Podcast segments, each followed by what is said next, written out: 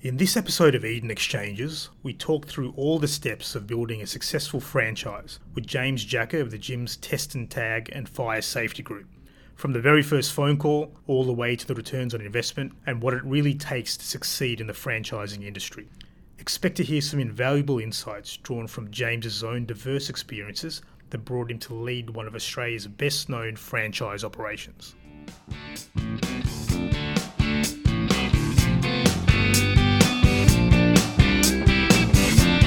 Welcome, welcome, welcome. My name is Raghu. I'm joined here today by Frank Zemas from Eden Exchange. As part of our series on franchising and investment in Australia, we're talking to leading experts in the franchising world. Today we have James Jacker in the studio. He's one of the pioneers of the Jim's Group and currently heads up the Jim's Test and Tag and Fire Safety Group, perhaps one of the most successful franchise outfits going around. Big welcome to James Jacker. Morning, guys. How are you? Look, thanks all for coming in. Look, firstly, we get a lot of interest from people wanting to be their own boss, get into franchising. Look, can you tell us a little bit about your background, how you got into business? Did you always gravitate towards franchising? Were you always entrepreneurial by nature? Yeah, good question, Raghu. It's um, and I can only speak from, from my personal experience and what I've seen in the field. Uh, I'm personally a remedial masseur, so nothing to do with electrical testing and tagging and or fire. Um, so worked for uh, for a, like a spa resort at one point, and, and for myself at one point. Uh, so as an employee, um, and then unfortunately, my, uh, you know, life sort of has its uh, twists and turns. Uh, my uh, my father actually developed cancer after many years, and he was running a Holden dealership. So.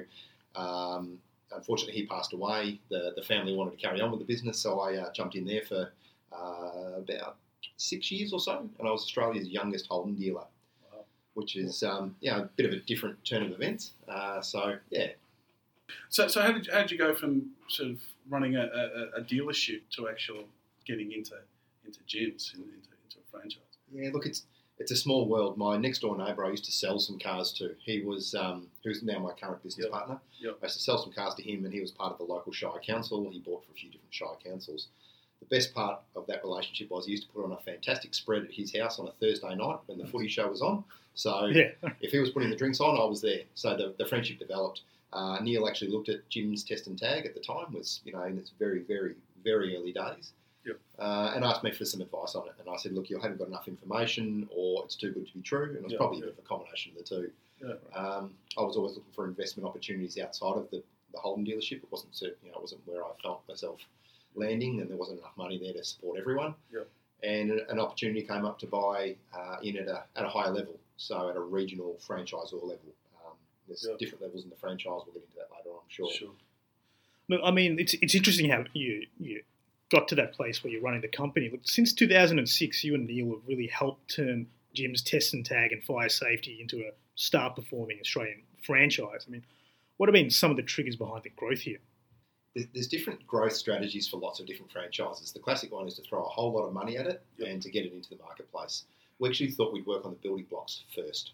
So we knew if our franchisees were successful in the marketplace, that they'd tell a good story about who we are, uh, what was going on in their personal business, to any of the potential guys that were actually ringing us up and, and asking about the business, you know, willing to make that leap of faith. So we thought we'd look after those guys. We did that by investing in uh, documentation and process, so the mechanics mm. of it. Yep. One of the big things that we felt and we noticed early on was that the uh, the culture of the business was actually a bigger player than the mechanics of it. So we focused on culture very much. So we had a you know, we had a guy that would ring us up at sort of four thirty on in the afternoon and just talk about things in his business that had happened that day. Not for help, not to whinge, not to high five, just just to go through that process. Yep. We quickly identified that the guy was a little bit lonely the man in the van uh, had been taken out of the office. Yep. So we had to work on that culture. We had to work on yep. who the guys were, what we stood for, and how we were going to uh, interact with each other as independent business owners moving in a common direction. So I think some of those, some of those cornerstones were the were the key to getting Jim's Test and Tag to the almost 200 franchisees that we have across Australia and New Zealand today. Right, right. And you know, I, I think that those key parts that take a little bit more time and effort are sometimes missed in that growth strategy. Yeah. Yeah.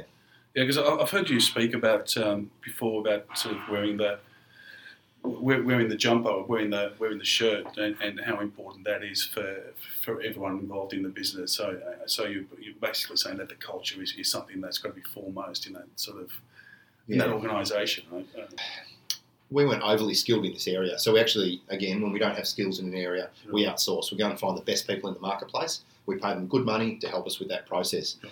We employed a group called Leading Teams. They help Mhm. out uh, many different organisations. Um, they're in the papers for helping out, you know, the AFL and the NRL teams, the Australian cricket team. That that sort of ink of you know groups where where there's different players with different prerogatives, but all trying to achieve the same thing. Sure. So we employed these guys to come in, and we soon developed these trademarks and behaviours. You know how we wanted to be seen, Yep. And the behaviours that would dictate that in the field. But it became quite evident Yep. in that process that Yep. we were happy to do these things when we were representing the business. Yep. But under all of all, under all of that, we were just a bunch of blokes. And, and a few yeah. girls at the time as well. We didn't Yeah. have many girls. We're looking for a, Yeah. few more.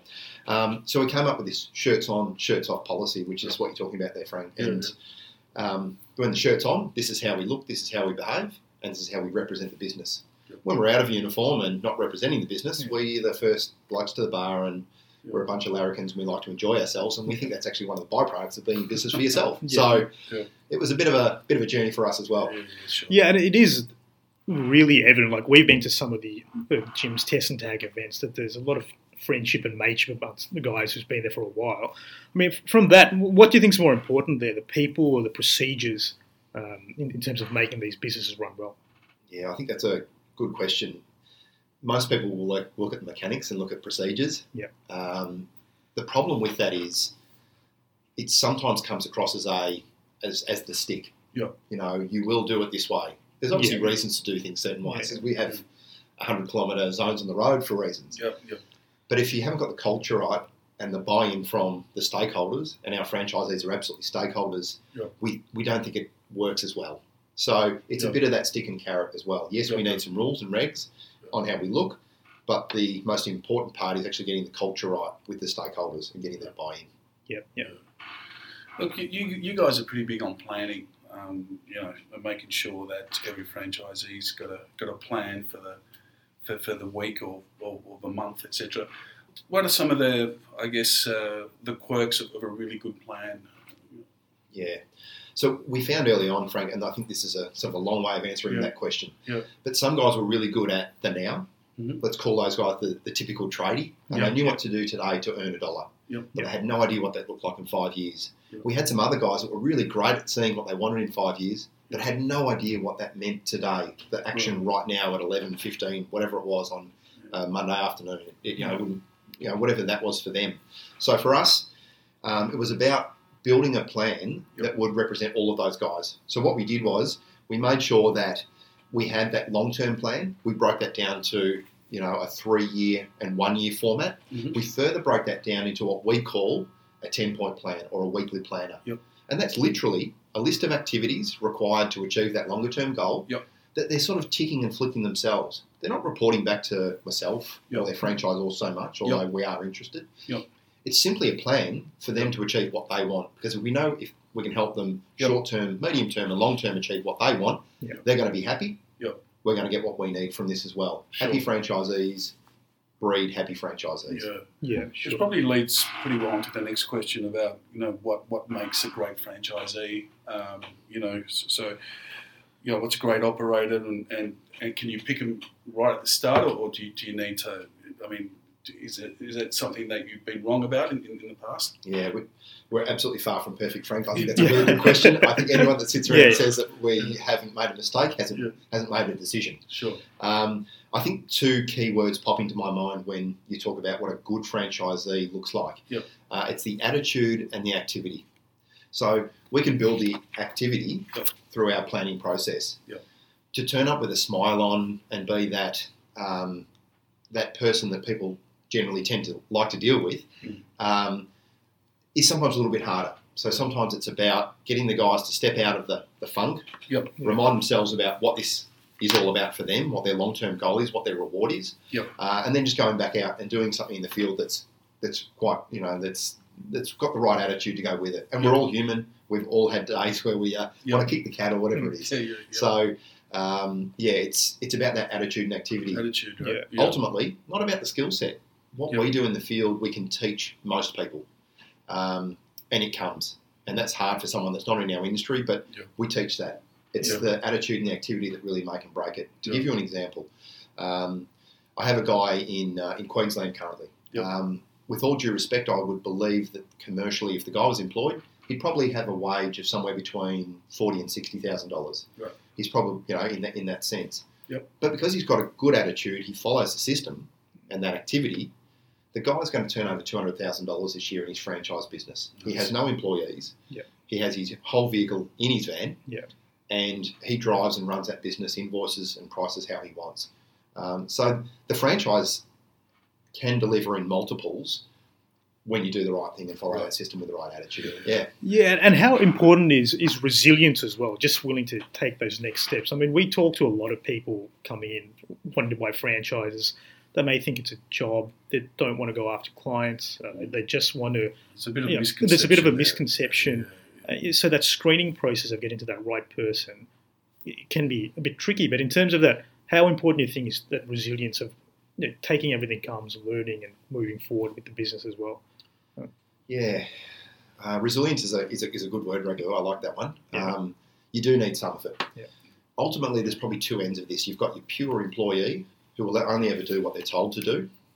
Uh, and let's not put all employees into that bracket, but let's call that one end of the spectrum. Yeah. And then we've got the other guy at the other end who's the pure entrepreneur. We're probably looking for someone three quarters of the way down the road. The pure entrepreneur would be too conf- like uh, a franchise is too confining for that Yeah, pure entrepreneur. But you need that little bit of resilience, that bit of get up and go, that little bit of roll out of bed. I'm doing this for myself today, um, to, to get a real, you know, a, a great return from this business. Whereas a typical employee, as I say, at that lower end of the spectrum, um, is probably sitting there waiting for someone else to tell them what to do, smack them with the stick, and those sort of Yeah. things. So you do want that resilience, but Yeah. we're all human as well, Raghu. You know, we've all been out there, and some days we probably don't do everything that we know we, we should have. Yeah. Um, and you know, if we're all honest with ourselves, we're probably in that same boat. But it is about consistency and, and that uh, you Yeah, know, and that sure. activity. Yeah. I, I guess support is, is quite important. So when, when you're looking at sort of franchisee prospects, um, you're looking at um, you know what's their motivation to, to get into the franchise, but but also is there sort of immediate family um, behind them, especially the wife. Exactly, you know, is, is that something you look at, or is that is that kind of uh, Yeah, it's uh, it's one of the most important things. So there's a couple of factors there. As as gentlemen in the world, Yeah. seventy percent of our major decisions that uh, happen in our lives involve our partner actually ticking it off. Yeah. So seventy percent of those big decisions need to you know have the partner involved. Yeah. So that's one piece. But the reality is we've got a practical application here as well. Yeah. You're going to have good days and bad days. Sure. On those bad days, you want the support. Yeah. On the good days, you want to give someone a high five. Yeah, yeah. Yes, you'll always have a local franchisor. That's fantastic. Yep. And they'll be there as much as you want them to. But that's nothing like having your partner involved. And we've had franchisees around the other way. We've had the, Yep. the, the, the wife in the in the relationship as the franchisee Yeah, Yep. yeah. and the husband at home. Same deal. Absolutely the same deal. Without that support at home, yeah I think going into business and any business, forget our business, um, is really tough yards. Anyone that has, you know, you speak about that resilience, some of it comes from support. Oh, know, absolutely. To roll up every day, do what needs to be done with a great attitude.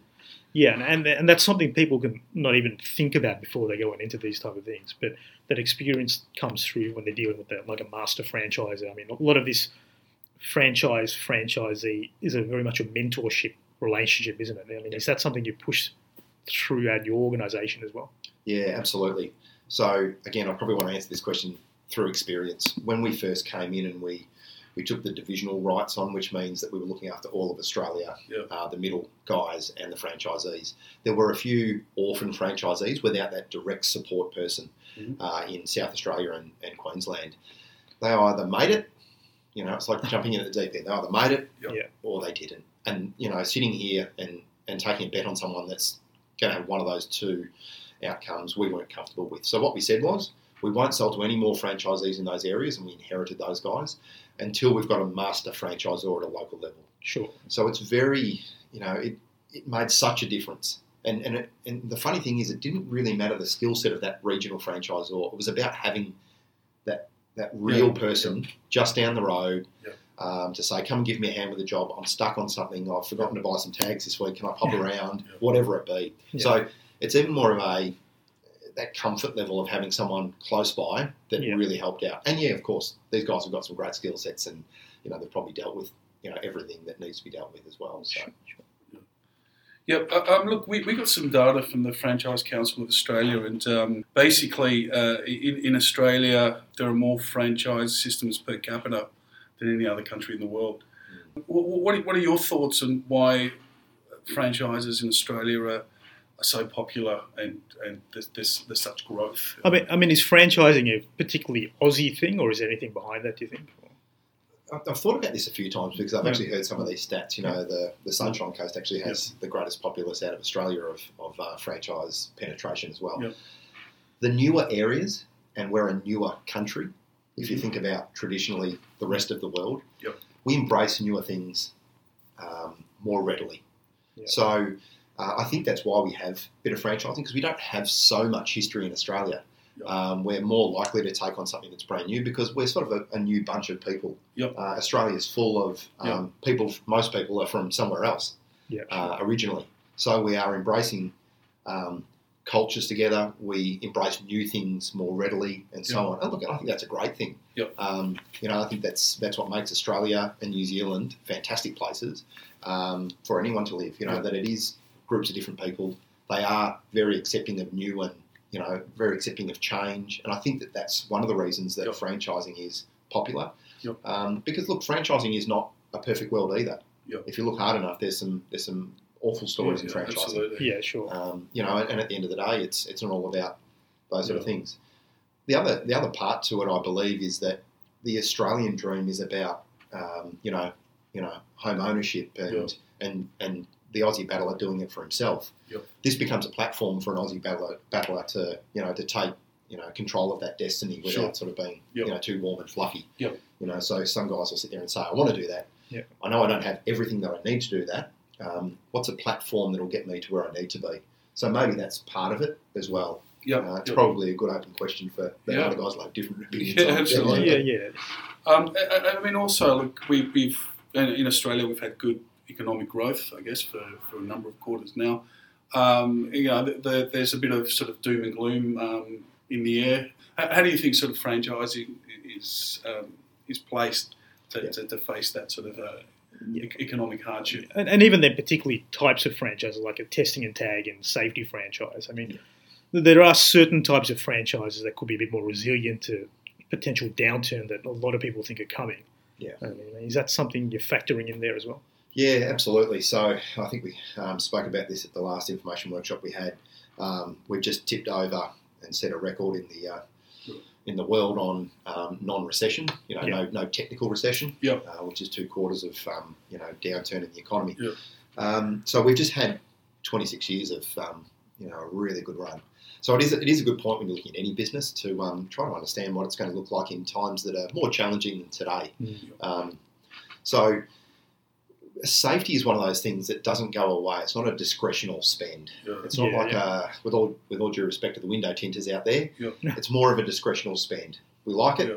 but geez, do we have to have it when we haven't got money to put food on the table? Probably not. Yeah. Whereas safety, the fire world, testing and tagging, you know, safety switches, those sort of things, they tend to be more of a safety piece which carries through because legislation dictates it in the field. Yeah. So we've had we've seen this a couple of times. Yep. Um, so New Zealand was probably hit worse than Australia uh, as a as a whole nation Mhm. um, back in 2008, and we actually grew through that period. More importantly, our uh, our customer base stayed with us. There was a couple Yeah. of customers across the, the whole 25 franchisees at the time Yeah. that dropped off that were you know that were notable. Outside of that, we didn't Yeah. see a drop in our uh, in our customer base in any sense. Yeah. So look, we think our business is well geared for um, good times, which we all know, and most businesses work well in good times, but also those challenging times, um, which we believe is probably likely in the next you know few years. And it's also the case that there could be a lot of people forced to transition out of work. It could be the mining industry, it could be manufacturing. You're finding that franchising is being seen in your field as a, as a viable option there. Yeah, absolutely. So we've seen some downturn in the WA and Queensland mining sectors. Uh, We've seen franchise inquiries directly from that. Um, you know, guys that were used to a, a good wage, um, but then all of a sudden the work dried up and they wanted to maintain that lifestyle Yeah. and still have something at a local level. A lot of those guys that worked in the mine actually wanted more of the lifestyle as well, though. They wanted Mhm. to get back in touch with the family. They wanted to get out and use the boat. They wanted to do those things. So, Yeah. yeah, we've seen those. Uh, manufacturing is obviously a massive um, area that's had a downturn already, and we've seen guys from that, um, you know, from that sector as well coming in as franchisees, um, and they've, they've come from very, very different places. You know, it's from from you know upper level management to you know um, you know guys from the floor. Um, you know, and those guys have made a, a run of this business, which has been cool. Yeah, yeah, fantastic. Yeah, great. I mean, now in terms of Jim's test and tag and fire safety itself, I mean, do you guys have a have a goal coming up next year in terms of recruitment or what you're trying to achieve uh, Yeah. over the year coming up? going back to the last recession, which is actually a long time ago, Yeah. um, some some young guys in the world have never, you know, in this in this country actually haven't seen a recession at all. But Yeah. last time this happened, Jim's group was actually around. Yeah. Um, the Jim's group grew by forty percent in one year, Wow. so it was pretty phenomenal. At Jim's Test and Tag, to answer your question, Yeah. Raghu, um, we're looking to build our franchise network by fifty franchisees across Australia and New Zealand. Yeah. We're actually on track for that at the moment, um, and we're starting to see um, some some nice um, prospective franchisees come to the table. So we're getting a little bit smarter and cutting through to our prospective franchisee better these days. Yeah. So we're starting to see more of the guys that we'd like to see that we know are going to be successful um, contacting us and you know starting that initial conversation. Yeah, fantastic. And, and what what type of um, you know influence do you think technology has that on that has on that now in terms of marketing or even just connecting with people? Yeah, it's the world has changed and it Yeah. continues to change. I think that's the only consistency Yeah. in Yeah. our today's world. Yeah. Um, you know, the old days were put a generic ad in a paper, Yep. Yeah, yeah. or if you could afford a budget to get on TV, that's where you went. But we were getting to a mass audience, mass media. Yeah. Today's society, where we, we, we provide information to various different online mediums to say that we're interested in sport, we're interested in this, we're interested in that, whatever it be, Hmm. helps that cut through and it makes it, you know, guys with small budgets like ourselves, easier to cut through to our direct audience uh, on a regular basis.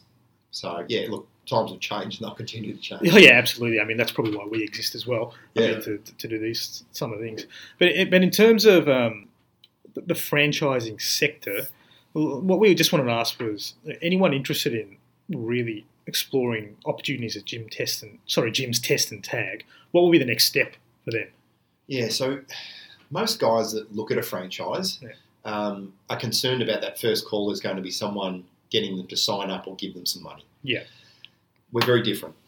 Um, franchising dictates that everyone that's looking at franchising should be provided with enough, information without any money or any um, commitment to move forward. Uh, and we're happy to do that. So, what the, our process is, you have a chat with the local regional franchisor Mm. who also runs a local franchisee business. Mm. So they're speaking from experience. They're not telling you how to, you know, do something that they haven't done before. They've built businesses. They, they run successful businesses today. So you have a chat with those guys. We open up our entire database, phone numbers, contact details of other franchisees who make no remuneration whether those guys come in or not.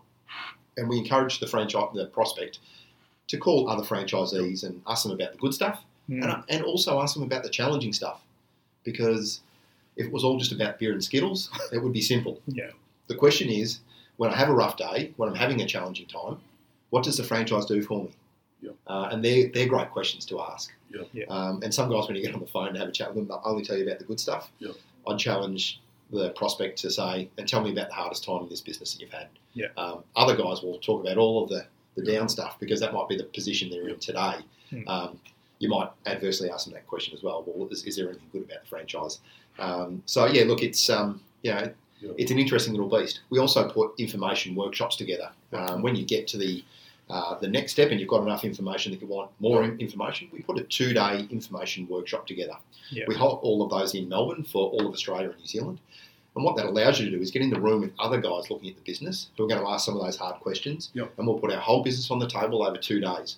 There is absolutely no commitment for the prospect to move forward at that stage. In fact, we're not prepared to move forward at all with them at that stage either. What we want them to do is, with all of that knowledge, go and put a business plan and cash flow together. Don't worry if you're one of those 95% of the Australian and New Zealand populace that has never put a business plan and cash flow together. we have some templates for that. But what we want to understand is what does the prospect want out of this? And can we genuinely put our hand on our heart and say, yes, we can help you achieve? Or do we need to give you some more information? It's only after everybody's happy that we've got a platform or, or some goals that we genuinely can achieve based on that prospect's skill set, their motivations, their goals, that we start talking about signing contracts or giving any money. So basically, we'll tell you everything about our business, we'll give you exposure to it before anyone makes a commitment. Because we know that there's some things that people can't replicate out there. If it was James's test and tag or James's fire safety, that the Jim's group have. So we're ha- absolutely happy to put everything that we've got on the table, show you, talk to you about it, put you in contact with the people who are on the ground.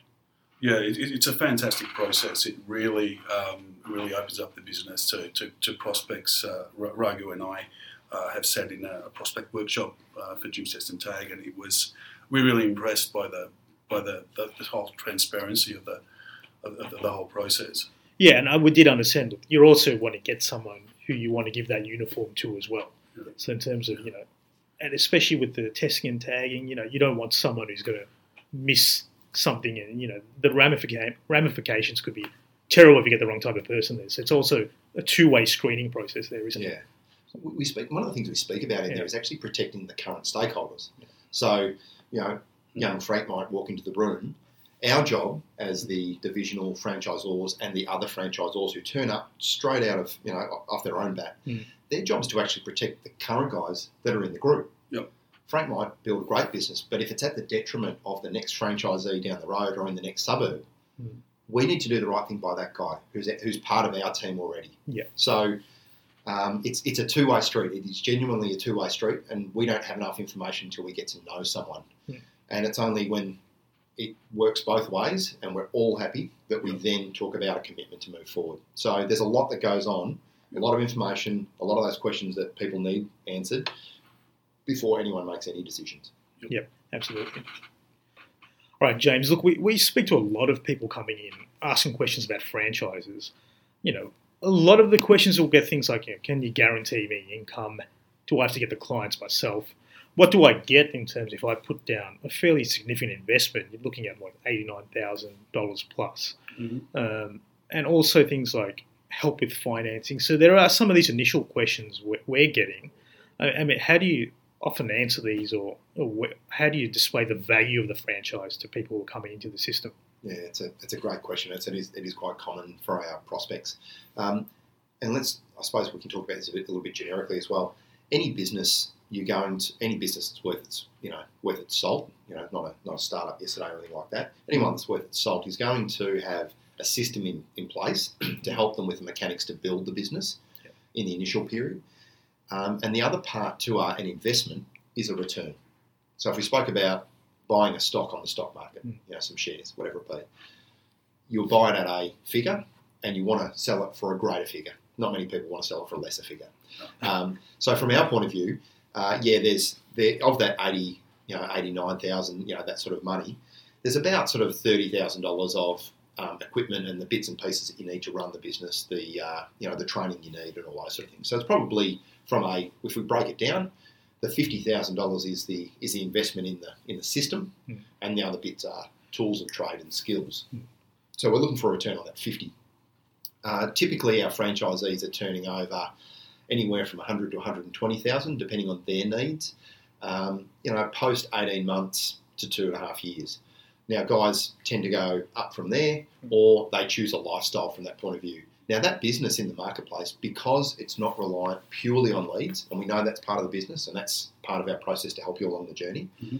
Those businesses are typically selling for 150 to 200 thousand dollars. Yeah. So the clients and the territory value. Uh, we've had businesses sell in excess of $250,000 at franchisee level in two halves. You can sell bits of your business along the journey. So let's say you are you were based in metropolitan Sydney, Sydney, so also the CBD, and you started developing a client base in Parramatta. For those that don't know Sydney, and I'm not a I don't travel the Sydney roads every day, but I know it takes a damn lot of time to get from Western Sydney to Sure. uh, Eastern Sydney. Yeah. So what what those guys do is they'll tend to build a business and they'll sell off locationally thirty, forty thousand dollars worth of clients, put that in their pocket, and then localize some more of those clients because they've got to that point, they've earned that right. So they sell bits along the journey, and then they'll ultimately have an exit strategy. And with any business that you're looking at, the exit strategy should be part of that business plan. So we've got some score on the board. We're happy to talk to you um, about that, and we're happy to put you in contact with guys that are in the building process, how to get those customers and how they've been helped, um, the guys that have split, and the guys that have actually sold their business as well. So we're happy to put all of that on the table. There's no secrets there either. Okay, fantastic. All right, fantastic. Well, thanks a lot for that, James. I think a key message is look, the franchise can also provide a lot of support, but ultimately, it's also the individual that needs to to push it and grow the business themselves. So it's a it's a relationship that needs to be continuously worked on and, and, and improved. So look, I think anyone else who's interested in learning a bit more about the Jim's Test and Tag group should head to jimstestandtag.com.au. Also, uh, encourage you to go to edenexchange.com and businessbuyinvest.com to check out a range of Australian business opportunities in the market. Uh, and a big thank you again to James Jacker from Jim's Test and Tag and Fire Safety.